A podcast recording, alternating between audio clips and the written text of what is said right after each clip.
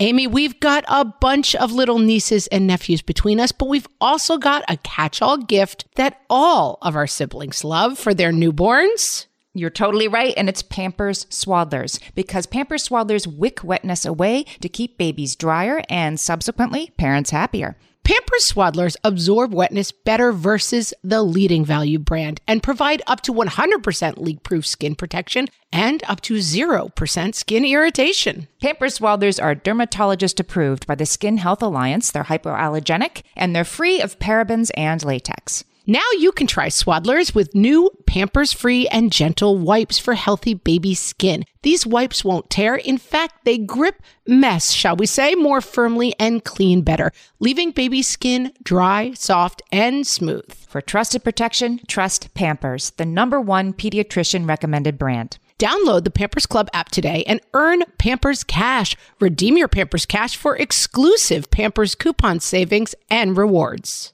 Only redeemable via Pampers Club. Pampers Cash has no cash value. Hello and welcome to Fresh Take from What Fresh Hell Laughing in the Face of Motherhood. This is Margaret, and today I am talking to Charles Duhigg, who is the author of the New York Times bestsellers, The Power of Habit and Smarter, Faster, Better. He is a staff writer at The New Yorker and was previously a reporter at The New York Times, where he won a Pulitzer Prize for explanatory reporting in 2013. His new book is Super Communicators How to Unlock the Secret Language of Connection. Welcome, Charles. Thanks for having me. I am really excited about this book. Let's start. We like to always sort of start when we do our episodes where we explore different dilemmas that parents face with the question Is this really a problem? And so, communication. Why is it such a problem for us humans? It seems like we should be better at this. Well, what's amazing is how often we actually do do it well, right? I mean, we spend most of our days talking to other people. And somehow, despite the fact that it's so hard to figure out the right words and to understand if the other person is actually understanding you or if it's your kids, if they're even listening to you, we still manage to transmit and share a bunch of information every single day.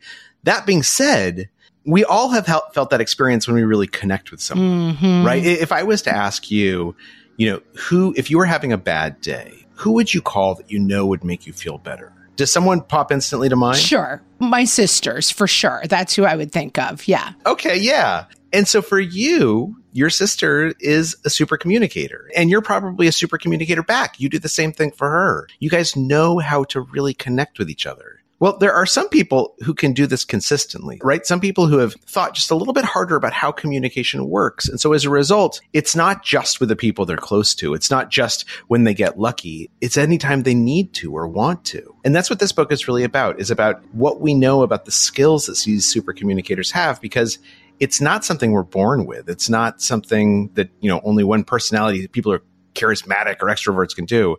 In fact, it's exactly the opposite. It's literally a set of skills that anyone can learn, whether we're an employee or a parent or a kid to help us make our way through the world. Well, and I think that's really interesting about the premise of this book because I think that it is being a good communicator does feel like something that it's the can it be taught? It feels like something that is inherent to people. And I think that people feel like, well, I'm this or I'm that. I'm an introvert or I'm an extrovert. I'm good with people. I'm not good with that person is so good with people. That person is not good with people. But the premise of the book is that this actually can be broken down and figured out to a degree that I don't think we give ourselves credit for. And this is because of a lot of advances in the last decade in neuroimaging and in data collection and and clever experiments that have been done. You're exactly right. We understand the science behind communication now, and as a result, we can teach it to people. And you're exactly right. There's this kind of myth that like, oh, that person is just good with people. But what's interesting is if you look at super communicators, what you'll find is that very often they were people who struggled with communication at some point in their life. Perhaps they were shy and introverted, had trouble making friends as a kid. Maybe their parents got divorced and it was up to them to kind of like mediate between them.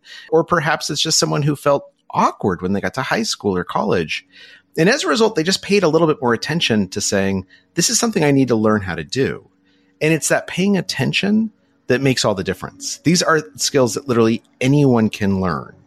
And it's just about wanting to expose yourself to them and then practicing them a little bit. You start in the prologue with a George Bernard Shaw quote. We're big uh, of the era quoters. Our whole podcast name is a Dorothy Parker quote. What fresh hell is this? And the quote is, and I love this quote the single biggest problem with communication is the illusion that it has taken place. We were just talking about our, on a recent episode that somehow entering the perspective of other people, it feels like the Tower of Babel. Like it feels so difficult. Why is it so difficult to see the world from our spouse's perspective, from our nemesis's perspective, from our child's perspective, that we just miss each other in communication? Oftentimes it's because instead of having a conversation, we're trying to have competing monologues, right? If I'm talking, and I do this all the time. I'm talking to my kids and I'm like, look, I'd like to talk to you about your room. And I'm not actually looking for a conversation about their room. I'm looking to tell them they need to go clean their room right now, right? And then they have a pretty good reason why they shouldn't have to clean their room right now. And they don't want to have a conversation with me either. But the truth is, if we approach this instead by saying, like, I want to have a conversation, then it changes things because the goal of a conversation is not to convince the other person of something. It is not even to find common ground. The goal of a conversation is to understand what the other person is telling you and to help them understand you. And as long as you achieve that understanding, then you've succeeded in that conversation. Now, the reason why that's important is because once we start focusing on understanding, all of a sudden, a couple of things become much more important. Like, for instance, listening, right? Do we have to, Charles? Really? That's the most boring part of any conversation. It's true. It's true. But it's actually. We can't just wait for our turn to talk. That's what's fun about talking. If you look at it the right way, it's actually going to be the most fascinating part of the conversation. And in fact, the most challenging part of the conversation. People think that listening is really easy. I just shut up and open up my ears. But that's actually not how listening works, particularly if we're having a conversation about conflict. If there's something that we disagree with someone about or we're discussing a hard topic, what we found is that it's not enough simply to listen. You must prove to the other person that you are listening to them. And to do that, you actually have to kind of hack your own brain to listen more closely. And there's a great technique for this that's known as looping for understanding. And it has three steps. The first step is ask a question, and some questions are more powerful than others, and we can talk about that in a second. The second step is once the person's answered the question, repeat back what you heard them say in your own words. Sort of show that you've processed this, but actually process it. And then step number three, and this is the one we usually forget, ask if you got it right. Now, the reason why this is so powerful is because not only are our brains hardwired that when someone proves they're listening to us, we want to listen back to them. So you're ensuring that the other person will listen when you start to speak. But equally, if my goal is to be able to listen to what you're saying closely enough that I can repeat it back to you, I'm tricking myself into listening really closely. I'm not coming up with counter arguments in my head. I'm paying attention. Right.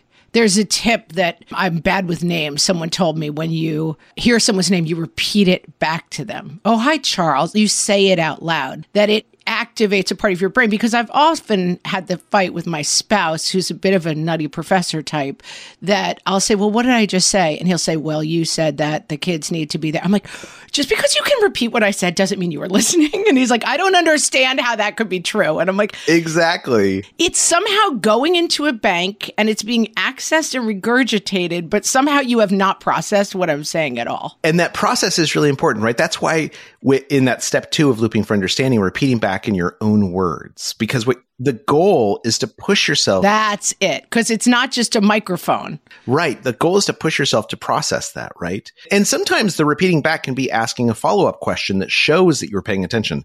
You know, it's interesting that you said that this happened with your husband. I'm wondering, like, does it ever happen with your kids? So I'm showing you through that second step, even though it's a question, a follow up question, I'm showing you that I'm paying attention. I'm showing you that I'm listening. I'm asking you that question. Did I get it right? Like, is it, am I understanding this correctly? And I think it can also help mirror to the person what they're saying, which also sometimes things come out where I'm like, God, you're so selfish. Just you're always doing this. Let's just and with somebody repeating back to you what you've said, it also holds up a mirror to what you're saying, which sometimes we're speaking in the same way that my husband is listening. Things are just coming out of our mouths and we're not necessarily putting the intent behind it that the other person is absorbing or listening to ourselves. And the truth of the matter is that third step, if you ask, you know, did I get this right? The reason that's so powerful is because about a third of the time, the other person will say, no. Like, I don't think you understood me completely. Maybe I did a bad job of explaining myself. Mm. Right. Again, if the goal is understanding, then giving someone a chance to do a do over and say, like, actually, I understand why you think I was saying X, but but what I really meant was Y. Mm. That's really, really valuable because think about how many times we don't do that. And as a result, we think we've heard and understood, but we really haven't. That's when we're at George Bernard Shaw. We're just having the illusion of a conversation.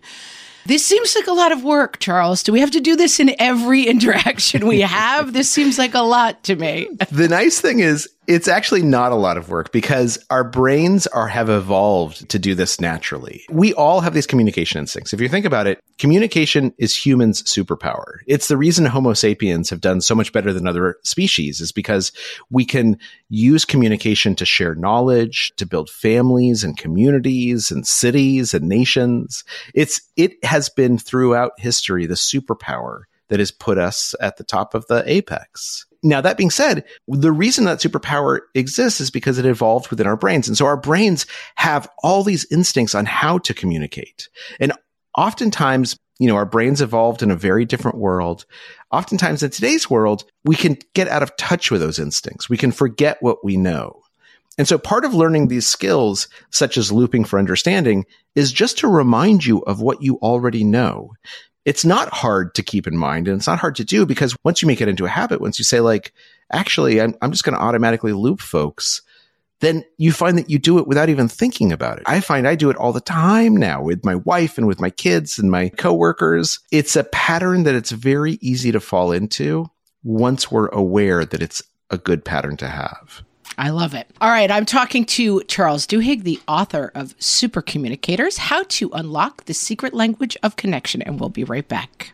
Margaret, I've got a go to baby shower gift that I give whenever there's another newborn in my life. Can you guess what it is? Amy, three guesses. First two don't count. It's Pampers Swaddlers. Exactly. Pampers Swaddlers keep baby's skin dry, happy, and healthy. Pampers Swaddlers absorb wetness better than the leading value brand and provide up to 100% leak proof skin protection and up to 0% skin irritation. Pampers Swaddlers are dermatologist approved by the Skin Health Alliance, hypoallergenic, and free of parabens and latex. Try Swaddlers with new Pampers Free and Gentle wipes for healthy baby skin. These wipes are five times stronger, gripping mess more firmly, shall we say, and making diaper changes a breeze. For trusted protection, trust Pampers, the number one pediatrician recommended brand. Download the Pampers Club app today and earn Pampers Cash. Then redeem your Pampers Cash for exclusive Pampers coupon savings and rewards. Only redeemable via Pampers Club. Pampers Cash has no cash value. Amy, when I'm dehydrated, I get headaches, I get cranky, and I don't feel good in general. Also, I am dehydrated a lot of the time. right. because being good with the water bottle is one thing, but getting that sodium and potassium with the fluids turns out that is the key to staying optimally hydrated. So, whether you're looking to hydrate during your workout, while traveling, or at the end of a long night, Sports Research Hydrate Electrolytes have got you covered with over 65 trace minerals, 7 essential vitamins, and coconut water powder.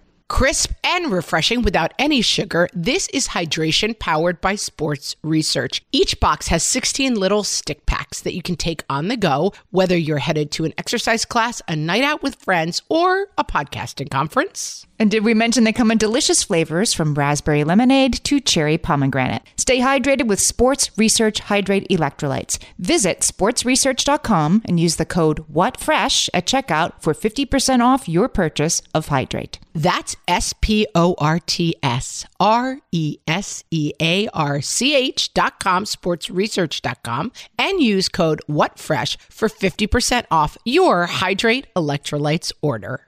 So, you talk in the book about the three conversations. I found this really, really interesting because I think also part of it not being so hard is that communication has a lot of different roles in our life. Not every single conversation has to be like, okay, let me echo that. Like sometimes we're just kind of getting through the day. We're not talking about interactions. I think we're talking about conversations where we're trying to get to something maybe a little bit deeper than you grab that, I'll grab this, let's go. And sometimes a conversation is just that, right? Sometimes it's me turning to my wife and saying, What do you want for dinner? And she says, I'd like to have Indian food. And I say, Okay, that sounds great. Which one do you want to order from, right? So, eh, but you're exactly right that when the conversation gets a little bit more meaningful is when understanding the distinctions in these conversations is important. So, my wife and I would fall into this pattern. The way I got interested in conversations in the first place is that my wife and I would fall into this pattern, which I think is pretty familiar to other people. I would come home from a long day at work and I would be upset and I would start complaining about like, you know, my boss and my coworkers and telling my wife how underappreciated I was. And she very reasonably would suggest some solutions. She would say things like, you know, why don't you take your boss to lunch? And if you guys can get to know each other, then it'll probably be easier for you to work with each other. But instead of being able to hear her, I would get even more upset. And, and I would say like, you know, you're not listening to me and why aren't you supporting me? And you should be outraged on my behalf. And then she would get upset because I was ignoring her good advice this is the conversation we have all the time with our kids, right? Like, oh, my teacher said a jerk. You know, teachers should be respected. It's like, whoa, whoa, whoa, whoa, whoa. That is not. I often will say to my husband, who likes a good intellectual debate, I don't need the devil's advocate to show up during this conversation at all. You, I want you to get a baseball bat and just wail on this person with me intellectually because I don't need to hear that they may have a point. I'm not at that place. And it's like, whoosh, that's exactly right. Okay, so what's going on there? Why are we missing each other? Well, what the researchers told me is it's because of what we've learned in the last decade, which is that we tend to think of being a discussion as being about one thing, right? It's about, um, you know, where we should go on vacation next year or what we should do to help like bring up Jimmy's grades or something like that. But actually, every discussion is made up of different kinds of conversations. And in general, almost all those conversations fall into one of three buckets. There's practical conversations where we're trying to make a decision together. We're trying to solve problems. Then there's emotional conversations where I come and I want to share with you what I'm feeling, but I don't want you to solve my problem, right? I'm like your kids and I don't want the advice. I want you to empathize with me. And then there's social conversations, which is about how we relate to each other and how we relate to society. And if we're having different kinds of conversations, we'll have real trouble hearing each other and connecting. Within psychology, this is known as the matching principle that in order to really connect and be able to hear what the other person is saying, we have to have the same kind of conversation at the same time. Let's just geek out on the phrase neurally entrained. Yes. Yes. So that's exactly what happens. This is the matching principle, right? So there's diagrams in the book, or not diagrams, just pictures, but it's kind of cool when you see it. Like inside one person's head is like swirlies, and the other person's head is a like a podcast, you know, a line. Right. And they well, you want the pictures to match up, right? That's what it means to be neurally entrained. Exactly. So when we actually connect with someone, when we're when we're having a real conversation with them, what happens is that right now, for instance, our conversation, even though we're separated by thousands of miles, if we could detect it, what we would see is that our heart rates are starting to match each other. Our breath patterns are starting to match each other. And most importantly, our brain activity, our neural activity is beginning to look similar. And if you think about it, that's what communication is, right? That I can feel an emotion or I can have an idea and I describe it to you and you feel the same emotion or you have the same idea. Our brains begin to become what is known as neurally entrained. And this entrainment is the goal of communication. And once you recognize that, then all of a sudden it changes kind of what you ought to do in a discussion, right? Because your job no longer is just to say your piece. Your job is to figure out how to connect with the other person. Wow. And so you talk about these three conversations in the book as you list them. What's this really about? Is the conversation, how did you say it? That's the Say it again. The practical conversation. The practical conversation. We're trying to work something out. What's this really about? Yeah, what are we talking about? How do we make a decision together? How do we feel is an emotional conversation. And then who are we is the social conversation. Okay, here's my question. Do I know what kind of conversation I'm having when I start the conversation?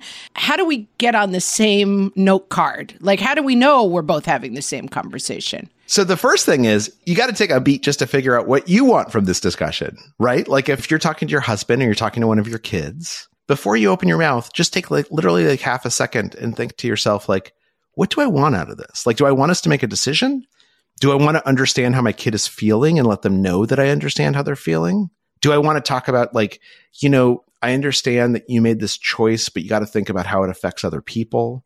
And then to figure out what kind of conversation the other person wants to have, you should do this thing that's called asking a deep question. And a deep question is just a question that asks someone to talk about their values or their beliefs or their experiences. And it's really easy, right? It doesn't have to seem deep. It doesn't even have to feel deep. It can be as simple as, you know, instead of asking your kid, how was today? Asking them, you know, what was the best part of today? Like, what's your favorite class? What's the class that you look forward to? Because in doing that, what you're doing is you're asking them to talk about what they believe or what they value. Or if you ask them, you know, what grade was your favorite grade? Or you meet someone who's a lawyer and you say, Oh, did you always want to be a lawyer? Like, what made you decide to go to law school? Those are deep questions because it invites the other person to share with you. And when they do, if you listen to them, what you'll hear is them telling you what kind of conversation they want to have. So if you ask your kid, you know, what was the best class you had today? And he says, it was math because, you know, I got a, a 98 on the test and I'm feeling really good about it. Well, that's probably kind of a practical mindset he's in, right? He's ready for, he's ready to talk about homework and grades. But if you're talking to another kid and they say, oh, you know, like actually drama because today we read this one scene and it just made me feel so sad, but I was kind of happy to be sad. Okay, that kid's in an emotional mindset, right? And then we can decide how to match them. And that doesn't mean that we have to match them, right? We can invite them to match us and say, I want to hear more about drama, but let's talk about homework for a second. I need to get practical with you. It, one of the things that schools teach teachers to do in order to make this easier is that if a student comes up and they have a problem or they're upset about something, the teacher should ask, do you want to be helped? Do you want to be heard? Or do you want to be hugged? Hugged. We've definitely heard this. Heard, helped, or hugged. We've definitely heard this on the podcast. And those are the three kinds of conversations, right? And it's smart. Yeah. That's right. Yeah, it's the practical conversation, the social conversation, and the emotional conversation. Exactly right. And my wife and I do that. It sounds like you do it with your husband. Like when I start complaining now, she's which I try to. Mostly I just yell and scream and say, That's not what I need. That's right. That's right. But when I start complaining now, what she often says is, Do you want me to help you fix this problem or do you want me just to listen to you? And you know what? I appreciate it so much when she asks because until that moment, sometimes I don't know. And it helps me figure out. Right. Well, that's exactly the kind of mystery for me that I think that you're solving for me is do we even know what kind of conversation we want to have? Not necessarily. We have to figure it out together, both sides of the conversation. Absolutely. It's not that one person comes in to be like, coming to you with this kind of conversation, and now you have to match me. We both have to find each other. Exactly. And sometimes it's just a matter of asking, right? It's just a matter of taking a moment and saying, like, look like what are we talking about here? Like why are we talking about this? Like what are we talking about and why are we talking about is it? yeah yeah. Is the goal just to kind of like share with each other or like is there an actual problem that we need to solve? And like in marriages that happens all the time right? I complain about something and and my wife doesn't know like is he asking me to solve this with him or does he just need to vent and the easiest thing to do is to ask. Amazing. I am talking to Charles Duhigg, the author of Super Communicators How to Unlock the Secret Language of Connection. And we'll be right back.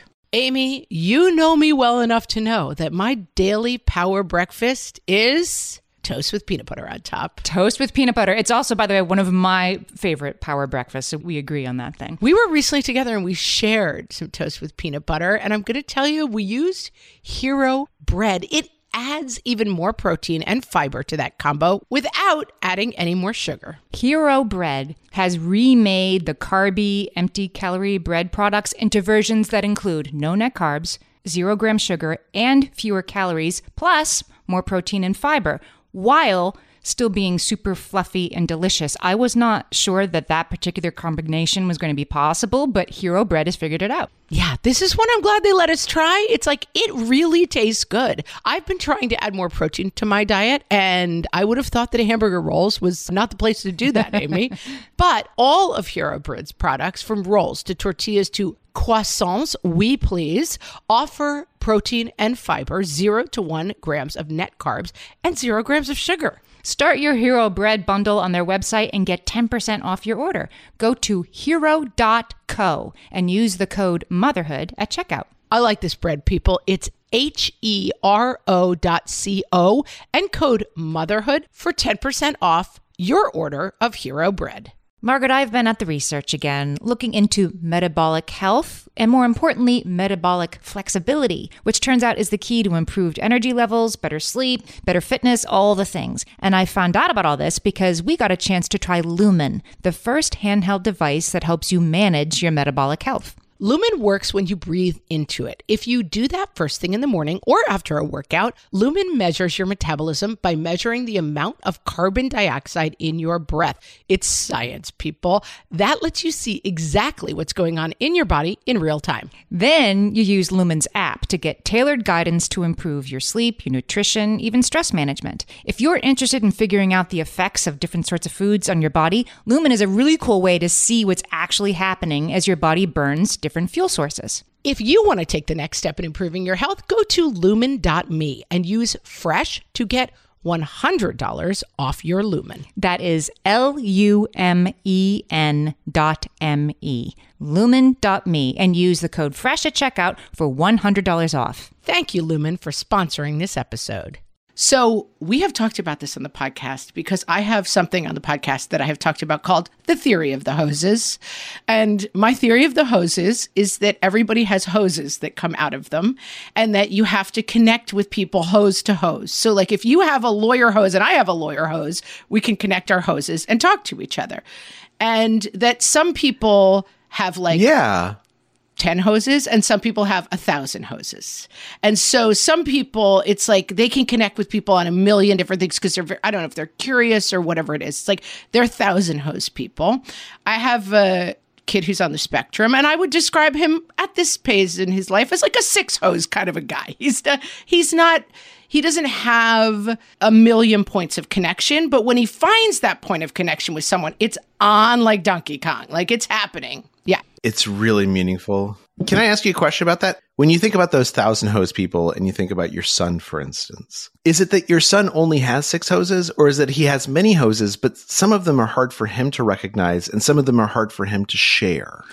I think I would have to think about it a little bit more. I think for him, he has very selective, strong interests. So he has very deep interests, extremely deep interest. So he doesn't have room to have a thousand because his goes so deep.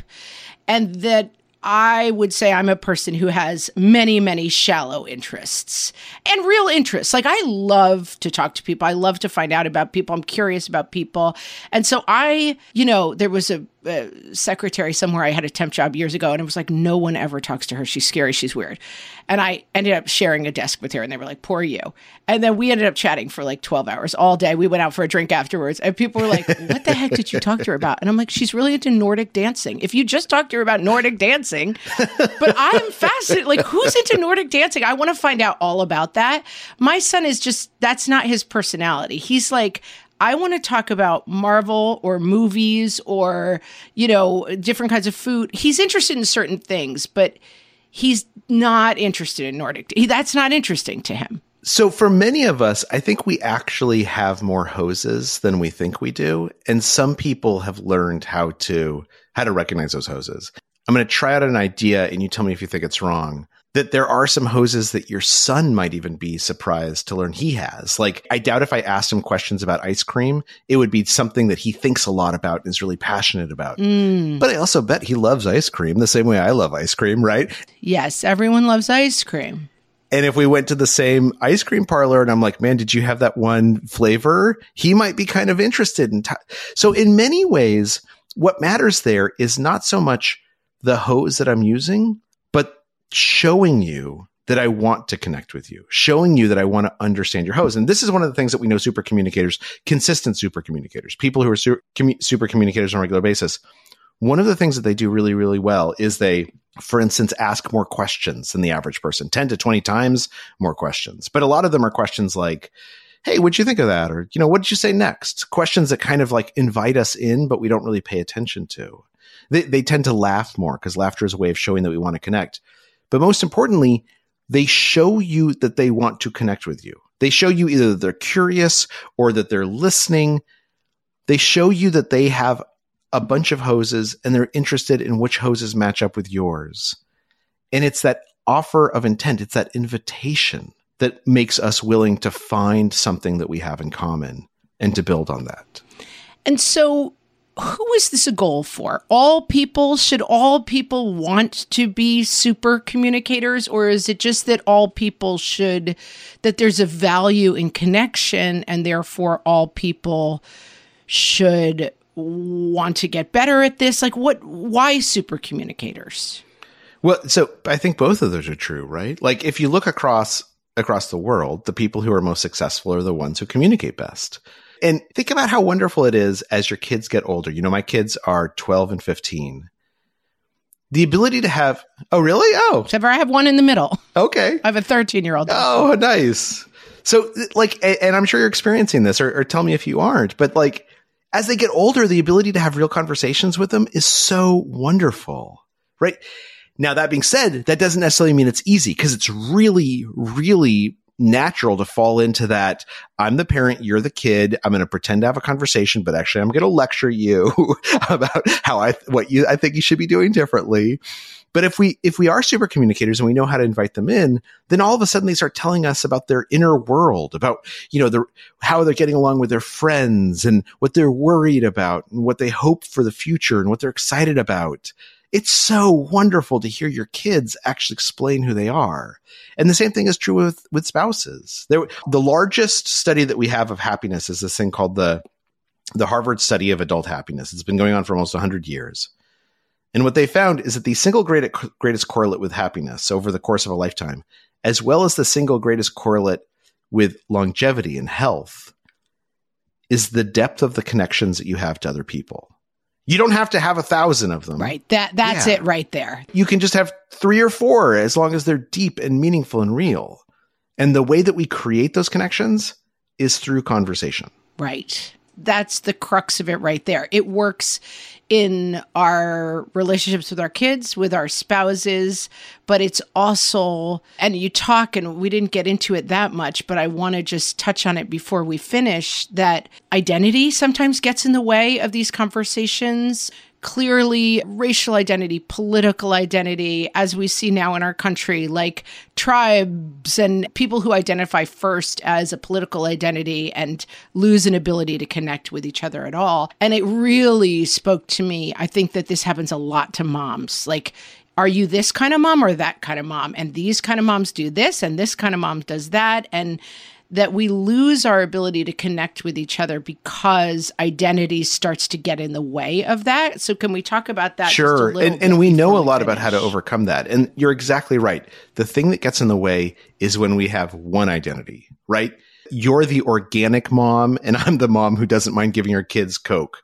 You're the dad who like, you know, is always distracted when you're at the playground, but I'm the dad who actually cares about my kids you're the Trump voter and I love Biden. You as a black woman know what it's like to raise children in the society. And I as a white man have trouble understanding, right? These divisions become divisions when we see someone through the lens of just one other identity. But of course, the truth of the matter is we all contain thousands of identities. Like you might be the organic mom, but you're also the mom who like loves to let your kids do like crazy stuff on their motorbikes. And I'm like, I'm like, okay, that's interesting. And you're also the mom who like volunteers at the school and is the crossing guard and who goes and knows a lot about how to preserve jams and can teach me that. The more that I recognize the different identities that you have and you recognize the identities that I have, the less any one of those identities becomes important. And so think about, and so the first step in this is acknowledging our differences instead of pretending they don't exist, right? So think about how powerful it is to, if, and I've had this conversation with some of my friends and some of my, my coworkers who are, for instance, black and I've said to them, you know, as things happen with policing, I'm curious, like, as a black father, you probably see this differently than me. But I know as a lawyer also, you probably think about policing in a different way than I do. And as somebody who grew up in this town, I know that your dad was a cop. And so I'm just wondering, like, how do you think about what's going on right now? The way that I ask that question, I acknowledge the differences that we have, right? But I also acknowledged that there's different identities that all of us possess, that you're a lawyer, that you're a father, that you're the son of a cop, that you're a black man. And in doing so, what I do is I make that conversation something where we all have the right to speak up. Because the only person who is an expert in being you is you. And so if I say to you as a mom, as a podcaster, as someone who, who has a special needs child, you probably see this issue in a really interesting and different way. By acknowledging that, I create the space because you're the only person who is an expert in your, your experiences. And when you share them with me, you're giving me a gift. Yeah, I love that. There's so much in this book for moms. It's not particularly a mom book, but there is so much. I think when you talk about deep connections, that isolation that moms feel is the removal of those deep connections in so many ways. So I really recommend this as a book for all of our listeners. It is called Super Communicators How to Unlock the Secret Language of Connection by Charles Duhigg. Charles, thank you so much. This was a great conversation today. Thank you for having me. I really appreciate it.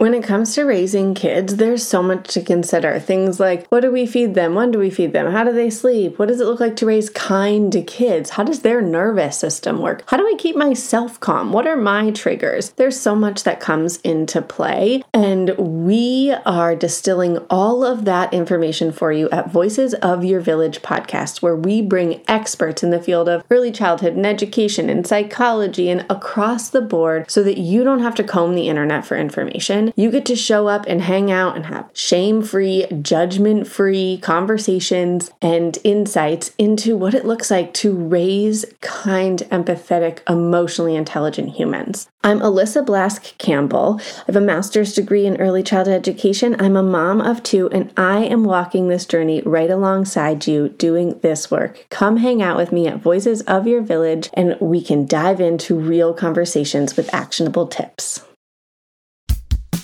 Oh, hey, everybody. It's us, Blair and Molly, your old pals from Toddler Purgatory.